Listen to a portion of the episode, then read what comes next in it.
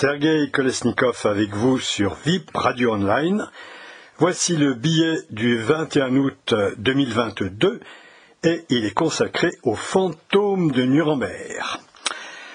Parce que le président Volodymyr Zelensky a demandé un procès de Nuremberg le 5 avril 22 pour juger les crimes de guerre de Boucha qu'il attribue à l'armée russe, tout comme son protecteur Biden, qui lui venait de déclarer la veille, le 4 avril, qu'il voulait traduire Poutine devant un tribunal international. Bref, euh, quelques fantômes de Nuremberg sont sortis de l'ombre. Et à vrai dire, il y en a encore, nous allons le voir. C'est donc à cette question de la perception des crimes de guerre que je vais consacrer ma chronique. Mais d'abord, retour rapide sur ce fameux procès de Nuremberg dont tous se réclament aujourd'hui. Nuremberg, c'est la capitale idéologique du Troisième Reich. Hitler y organisait dans les années 30 ses rassemblements nazis au Zeppelinfeld, grand comme plusieurs terrains de foot, devant des détachements de la Wehrmacht et des dizaines de milliers de personnes. Et c'est dans cette ville que furent proclamées les lois anti-juives et que se tint après la guerre le fameux procès militaire international de Nuremberg, une première dans l'histoire de l'humanité. Les vainqueurs de la Deuxième Guerre, les USA, le Royaume-Uni, l'URSS, le gouvernement provisoire de la France, jugèrent 24 responsables du Troisième Reich pour crimes de guerre et contre l'humanité. Du 20 novembre 1945 au 1er octobre 1946 fut ainsi instruit le procès du nazisme. Et c'est fort bien, car il y avait de la matière pour légitimer un sentiment d'horreur absolue les annexions sauvages de pays indépendants, les camps d'extermination, le bombardement des civils, les atrocités commises par les SS, etc., etc.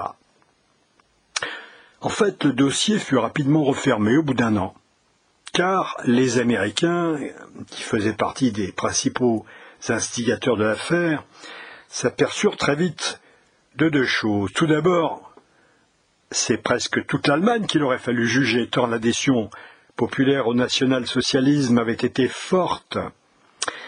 Et secondo, dans le, cadre de la guerre froide qui commençait à se dessiner, il fallait transformer les ennemis de la veille en alliés de demain contre l'URSS. Et ce sera la création de la RFA en mai 1949, futur pilier d'alliance américano-européenne au sein de l'OTAN. Alors, revenons maintenant à nos moutons. Alors, il y aura un deuxième procès de Nuremberg qui n'aura jamais lieu. C'est celui que le dissident russe, Vladimir Bukovski, voulait instruire contre les crimes du communisme, le fascisme rouge. L'homme a passé douze ans dans les camps, prisons, hôpitaux psychiatriques dans l'URSS de Brejnev, euh, à l'époque, il fallait être fou pour critiquer la patrie des travailleurs, donc il fallait être soigné, forcément, c'est logique. Et il fut échangé contre le dirigeant communiste chilien Luis Corvalan en 1976. Il fera de ce procès la bagarre de sa vie.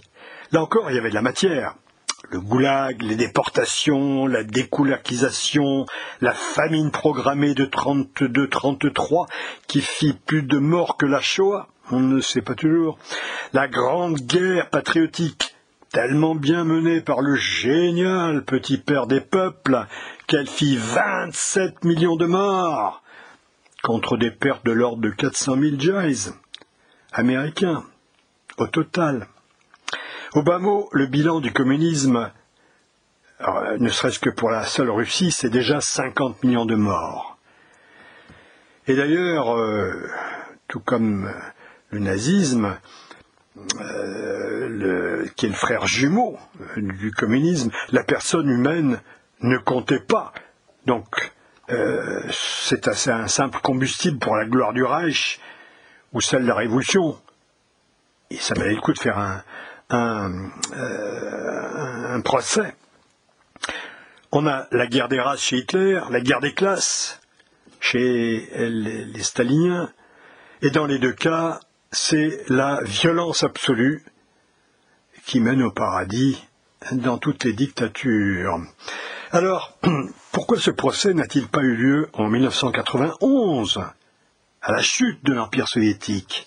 N'était-ce pas le moment, pour le monde libre, d'affirmer ses valeurs Bukowski tâche d'en convaincre Lénine et Yeltsin, qui se montrent favorables. La télévision russe annonce déjà un début, un débat télévisé entre Bukowski et Bakatine, le nouveau patron du KGB. Euh, évidemment, la bureaucratie du Kremlin ferait traîner les choses, mais Bukowski, c'est le combat de sa vie, monte sa commission internationale avec des représentants de Moscou, des universitaires et experts étrangers de Stanford, Munich, Berlin, Paris. Et brutalement, Helsinki enterre le projet. Les archives de la Fédération de Russie se ferment au public.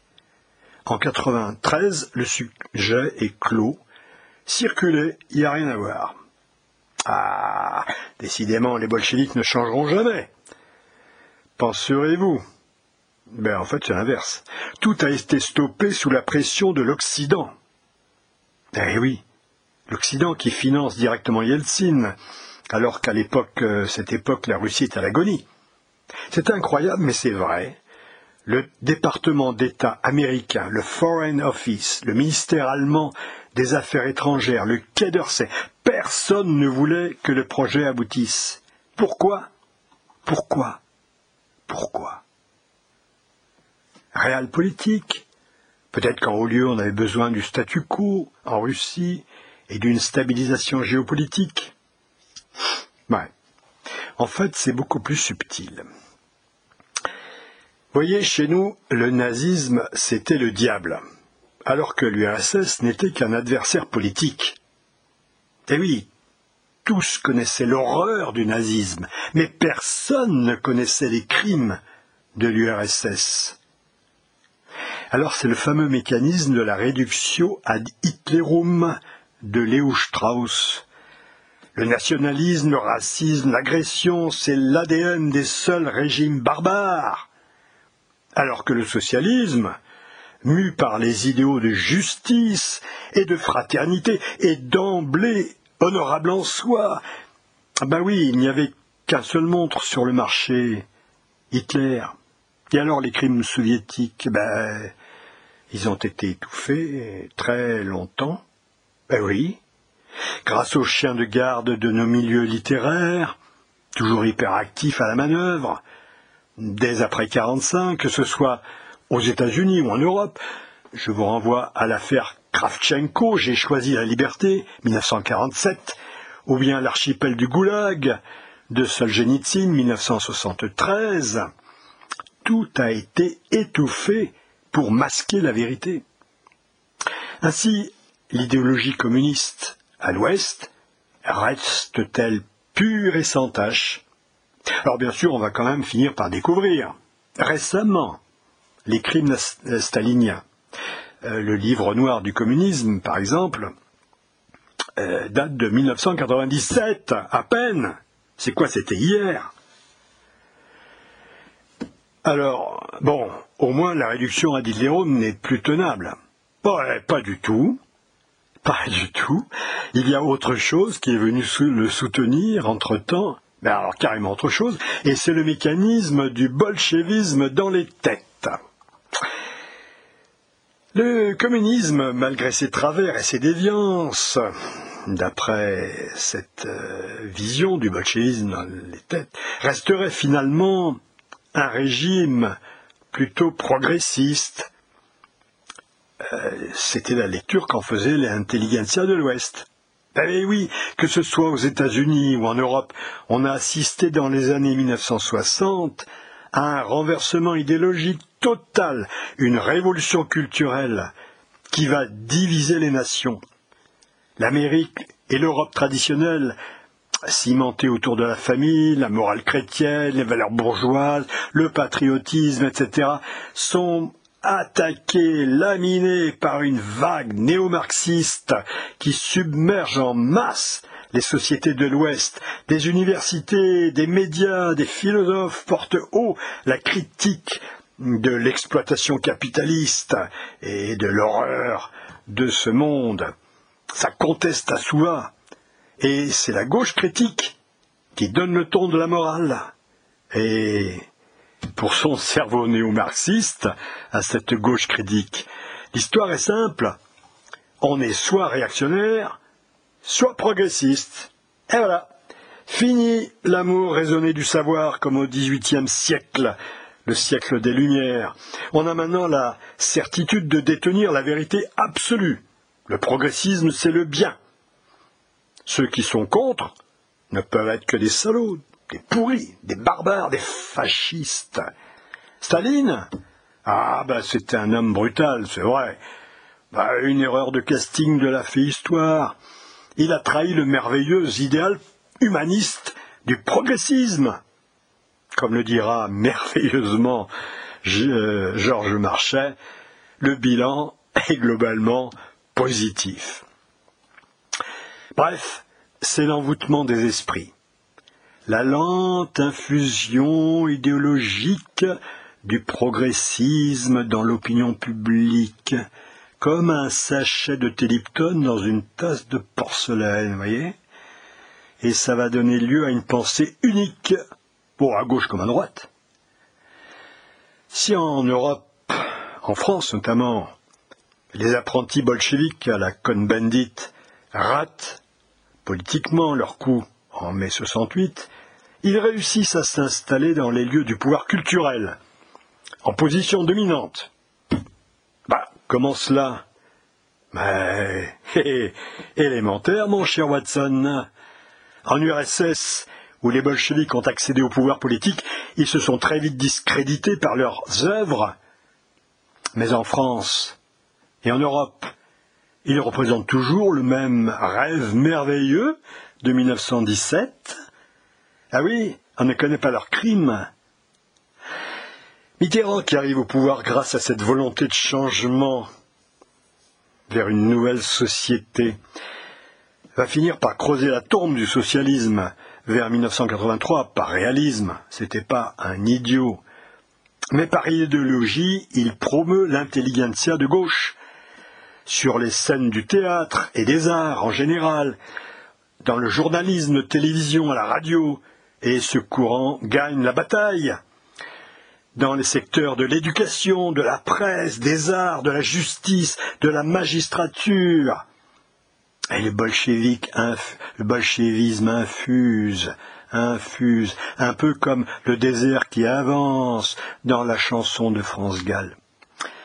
Du coup, non seulement sans Nuremberg bis, nous ne prendrons jamais conscience des crimes du communisme, le frère jumeau du nazisme, mais le peuple russe, lui non plus, car tout lui a été caché.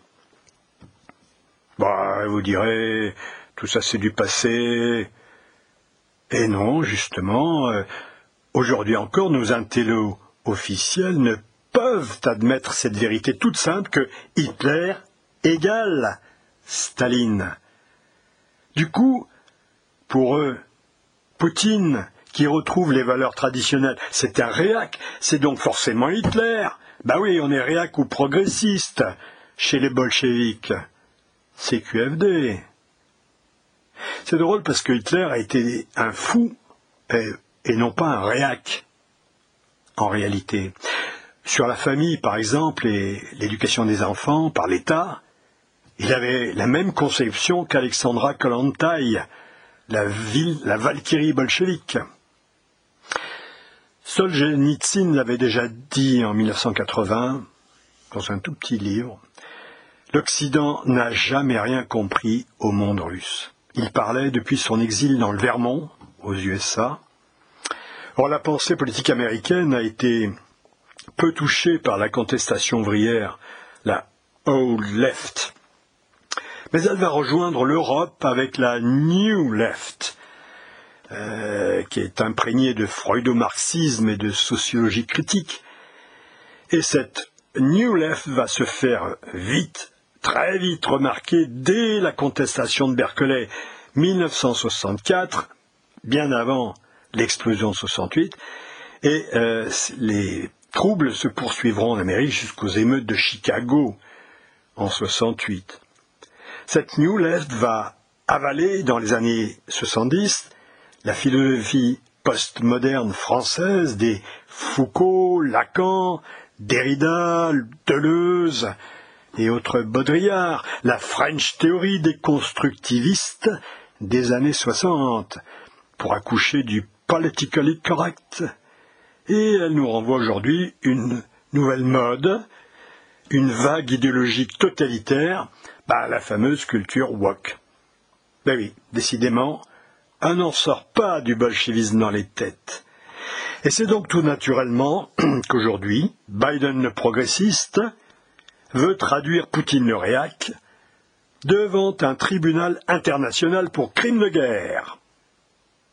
Laissant sa marionnette Zelensky demander tout haut carrément un Nuremberg. Bah oui, pour Biden, l'Amérique propage la démocratie, c'est donc le bien. Grâce à l'intelligentsia de la côte Est, aux journalistes mainstream et aux artistes dans le vent, les Américains apprennent que le mal sur Terre vient du nationalisme, de l'autoritarisme et de la folie censés caractériser le régime de Poutine. Bref, c'est toujours la réduction à Hitlerum qui continue à ronronner à plein régime. Elle avait d'ailleurs été utilisée par Hillary Clinton en pré-campagne électorale 2014. Elle disait Poutine c'est Hitler. Comme si la doctrine de Poutine c'était celle du national-socialisme. Enfin bon, en étant en Amérique, faut pas trop en demander aux politiciens ou aux intellectuels de ces contrées. Évidemment, Poutine pense lui au contraire qu'il défend la Russie et les valeurs du monde russe contre les visées guerrières de l'impérialisme américain, lequel impérialisme américain n'existe même pas dans la tête des présidents américains. Donc l'incompréhension est totale. Or, cette réduction à Hitlerum, j'y reviens parce que c'est toujours actuel. Elle avait déjà été d'ailleurs utilisée chez nous par Mitterrand pour construire son piège du front républicain. Cette réduction marche toujours chez nous aussi. On l'a encore vu à la présidentielle. Macron recueille 27% des suffrages exprimés au premier tour, mais 58% des votes au second tour. Pourquoi? Parce que Marine Le Pen, c'est Hitler. Eh oui, tout le monde en est convaincu. Bref, la droite, parce que Marine, c'est jamais que la droite, c'est le RPR d'avant, c'est l'horrible extrême droite. Tandis que l'horrible extrême gauche, bah, c'est jamais que la gauche. Bah, c'est-à-dire que Mélenchon, c'est un brave gars. Et la gauche, c'est le bien. Bah, c'est QFD. Mais la liberté républicaine, bon sang, ça consiste à écouter la voix du peuple, qui possède des droits, entre autres la liberté de pensée et d'expression, chaque citoyen doit pouvoir décider avec tous les autres d'un destin collectif, au lieu d'être obligé de suivre une intelligentsia minoritaire qui veut le droguer par un matraquage idéologique et l'amener de force vers un New Age totalitaire, le nouvel ordre moral dont elle rêve, et qui règne sur toutes les chaînes de la télévision. Enfin, tout de même, comme horizon, il n'y a pas que le progressisme, lequel peut d'ailleurs, selon les points de vue, être analysé comme un simple processus de décadence. En République, il faut respecter toutes les nuances du choix démocratique. En Occident, le destin n'est pas écrit à l'avance, dans je ne sais quel livre, qui serait un, je sais pas moi, un Das Capital progressiste, D'ailleurs, euh, le grand œuvre de ce progressisme gauchiste, c'est un sacré renversement. Euh, c'est fini là, les nationalisations, le plan à la place du marché. Non, on garde l'économie de marché, mais avec la pensée unique, qui a remplacé la démocratie libérale. Voilà. Il y a un éléphant dans le salon, personne ne le voit. La critique du pouvoir des multinationales, les intérêts du complexe militaro-industriel américain, les privilèges du dollar, etc. Tout ce qui faisait, à juste titre, le régal des communistes. Et oui, parce que leur critique était loin d'être infondée. Tout ce qui faisait donc, euh, à juste titre, le régal des communistes dans l'après-guerre, ben, oubliez. Le capitalisme développé, c'est le bien. Et les Américains laissent même Macron et Ursula von der Leyen rêver des États-Unis d'Europe. Bon, si ça leur fait plaisir, du moment que la politique étrangère européenne reste conforme aux intérêts yankees. Eh oui, la civilisation otanienne ne peut produire que la liberté et le bonheur, et c'est là le cap américain. Bon, que ce soit des démocrates ou des républicains, hein. des George W. Bush, des Hillary Clinton, des Nancy Pelosi, la présidente euh, un peu agressive quand même de la Chambre des représentants, qui est venu récemment à Taïwan, ou Joe Biden. Et c'est dans cette optique que se situe l'appel de Biden à traduire Poutine devant un tribunal international. Euh, il ne se rend même pas compte, sans doute, que ce qui existe déjà, c'est la Cour pénale internationale. Ce qui nous renvoie à la conférence de Rome de 1998, que les USA n'ont pas ratifié.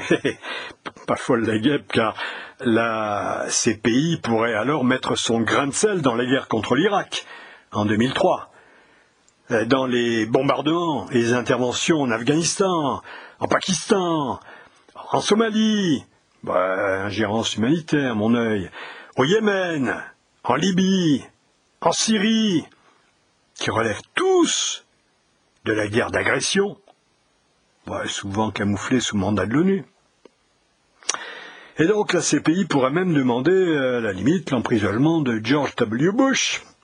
Bah oui, parce que quand même, euh, la, guerre d'Irak en 2003, c'était quand même quelque chose. L'électorat populiste qui avait élu euh, Trump en novembre 2016, bah, c'était justement celui de cette Amérique profonde qui ne mordait pas à l'hameçon du progressisme bisounours des Clinton et autres Obama, et qui se méfiait de l'aventurisme d'un George W. Bush. De même, aujourd'hui, aujourd'hui, en 2022, en France, certains commencent à se demander quel sera le prix à payer pour la naïveté d'un Emmanuel Macron, aligné sur Biden et Zelensky, qui entraîne notre pays dans un conflit ukrainien lourd, mais qui ne nous concerne pas, et où nous avons commencé à laisser pas mal de plumes, à commencer par l'explosion des prix du gaz. Ah, j'entends déjà le cœur des pleureuses progressistes. Alors quoi, il aurait fallu laisser la voie libre au tyran Poutine? Je regrette d'avoir à le dire aussi nettement, mais ces personnes ont l'esprit totalement embué par le bolchevisme dans les têtes. Et elles ne se rendent pas compte quels sont les idiots utiles, comme disait le camarade Lénine, de l'impérialisme américain. Comment vont-elles réagir lorsqu'elles apprendront que Poutine veut, lui aussi, mettre en place un procès de Nuremberg contre les nazis ukrainiens après la guerre? Bah eh oui, les fantômes de Nuremberg s'en donnent à cœur joie. Ces pleureuses progressistes, elles vont carrément grimper au rideau. Quoi Il est fou, ce Poutine Mais enfin, les nazis, ça n'existe pas en Ukraine. C'est ce que répètent à l'envie nos experts de plateau, télévision. Ah, qui sont très qualifiés, en naïveté, en bisounourserie, et en désinformation, et qui sont capables de dire à longueur de journée très exactement l'inverse de la réalité. Parce qu'en fait, les nazis ukrainiens, ils existent. Ils ont des noms. Ils s'appellent Pravi-Sector, Svoboda, Una-Unso, Régiment Azov, ça c'est le plus connu, Dniepr 1, Haïdar, Artemorsk. il y en a des dizaines et des dizaines. Au total, ça fait en gros 20 000 hommes. Dont notre intelligentsia progressiste essaye de minimiser l'importance, car, bon, c'est connu, partout il y a des nazis, bah voyons. C'est vrai, oui, euh, des miettes. Les combattants de la LVF en France, pendant la Deuxième Guerre, c'était 6000 hommes. la Légion de Bandera en Ukraine, qui est toujours vénérée en Galicie, en comptait, elle, 250 000. Alors les bonnes âmes diront que bon, même 20 000, ça représente seulement 10% de l'armée ukrainienne aujourd'hui. C'est bien peu. Bah, mais c'est le même pourcentage que représentaient les SS par rapport à la Wehrmacht, l'armée régulière. Eh oui. D'ailleurs, ça monte à la moitié si on inclut les mercenaires étrangers, recrutés à prix d'or, mais tout aussi barbares que les nazis. Mais surtout avec le bolchevisme dans les têtes, l'histoire serait celle des masses. Ah oui, dans la réalité, c'est exactement l'inverse. Tous les mouvements sociaux ont été le fait de minorités agissantes. C'est ça la base solide, la base vitale dans les combats de rue. Vous enlevez Pravi Sector et il n'y a pas de putsch du Maïdan, c'est fini, en 2014, pour renverser la démocratie. Ces groupes fanatisés, nazis, sont indispensables pour le contrôle et l'encadrement des forces régulières ukrainiennes. Et c'est pour ça qu'ils sont entraînés aux États-Unis et sur place, même avec des conseillers américains. Et que Zelensky ou Kolomoïski soient juifs, alors qu'évidemment les nazis sont plutôt anti-juifs, mais ça ne change rien. Les deux camps ont besoin l'un de l'autre en attendant de pouvoir se retourner contre leurs pseudo-amis plus tard. Voilà une réalité qui dépasse sans doute l'endettement, l'entendement de nos chers journalistes de télévision, qui n'ont peut-être jamais entendu parler du pacte germano-soviétique de 1939. Ah oui, euh, Hitler et Staline, ils étaient du même bord, c'est bien connu. Voilà, et bon, Là encore, il y a de la matière pour Poutine. Parce que les nazis ukrainiens sont des admirateurs des SS d'Hitler. Ils s'en cachent pas, ils reprennent leurs insignes, ils vénèrent la croix gammée et se la tatouent sur le corps. Ils reprennent leurs méthodes barbares, comme celle de la division d'Azraïch qui s'est illustrée à Oradour-sur-Glane. Hein, on s'en souvient, nous, quand même, en France. Hein.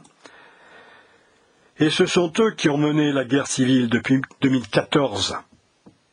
Huit ans de représailles pour massacrer les défenseurs des républiques autonomistes de Kharkov, Odessa, Dniepopetrovsk, qui résistaient au putsch américain du Maïdan, et puis pour installer la terreur dans les rues avec une police qui est simplement le, fait des bandes néo-nazis. Les informations des rares rescapés font d'ailleurs frémir. Les tortures sont celles de la Gestapo. Arrachage des ongles, des dents, suffocation dans la baignoire, torture de l'entonnoir, on vous fait avaler des forces de force des litres et des litres d'eau. Coups portés pendant des heures aux suppliciés suspendus en l'air. Ben oui, c'est vraiment ça. Et évidemment, sur les terrains de guerre, ah ben, technique classique de camouflage, des installations militaires à l'intérieur d'écoles, d'hôpitaux, etc., pour se protéger euh, derrière les civils et reporter la faute sur l'adversaire. Même le rapport d'Amnesty International du 4 août a été obligé de, de l'admettre, quoi. Hein. Aujourd'hui, euh, ces Ukrainiens ne se... Enfin, pas les Ukrainiens, non, Kiev, ça n'a rien à voir. Kiev ne se cache même plus pour bombarder les, civils, côté russe, et même la centrale nucléaire d'Energodar, non loin de Kherson, centrale tenue par les forces russes qui, soi-disant, se bombarderaient eux-mêmes. Il y a des gens pour le croire. Les fameux massacres de Boucha ont très vraisemblablement été une mise en scène à mettre à l'actif de ces bataillons ukro-nazis de représailles. En fait, après le départ des forces russes, ces bataillons ont procédé à un nettoyage ethnique en exterminant les gens qui avaient osé parler à l'occupant, accepter un verre d'eau ou faire un signe d'humanité. L'Occident naïf a cru au bobard de Zelensky. Bah, c'est un pro de la communication, hein, n'oublions pas quand même, hein, qui a envoûté le Congrès américain et le Parlement de l'Union européenne, mais qui risque bien un jour d'être pendu par les pieds par son propre peuple, comme Mussolini.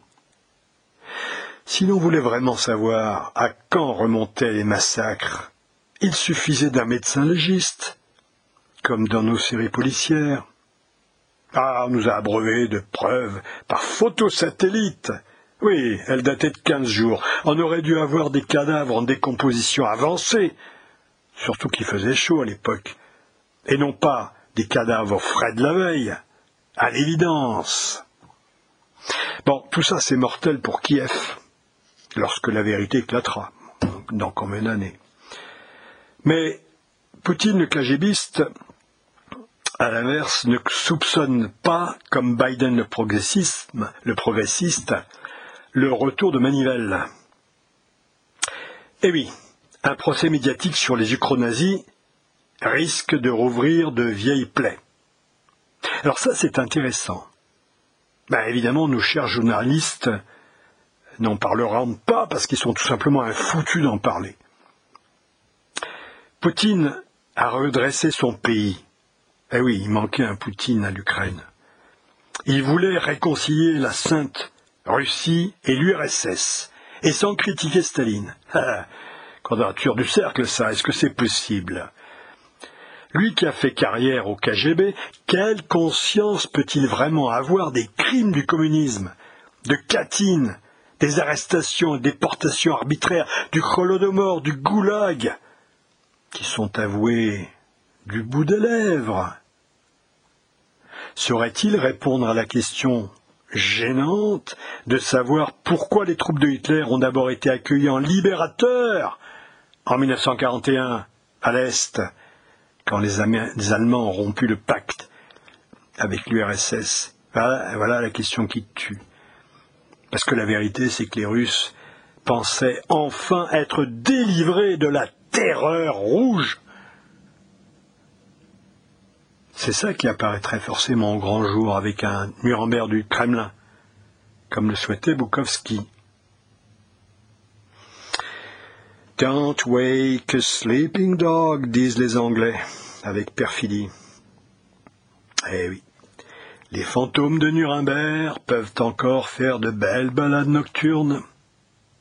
Allez, salut la compagnie, et portez-vous bien un petit post-scriptum pour ceux qui voudraient en savoir plus sur la culture wok à laquelle j'ai fait allusion. Euh, rendez-vous sur le site des éditions RIC et vous trouverez dans mon billet numéro 16 une analyse plus complète. Au revoir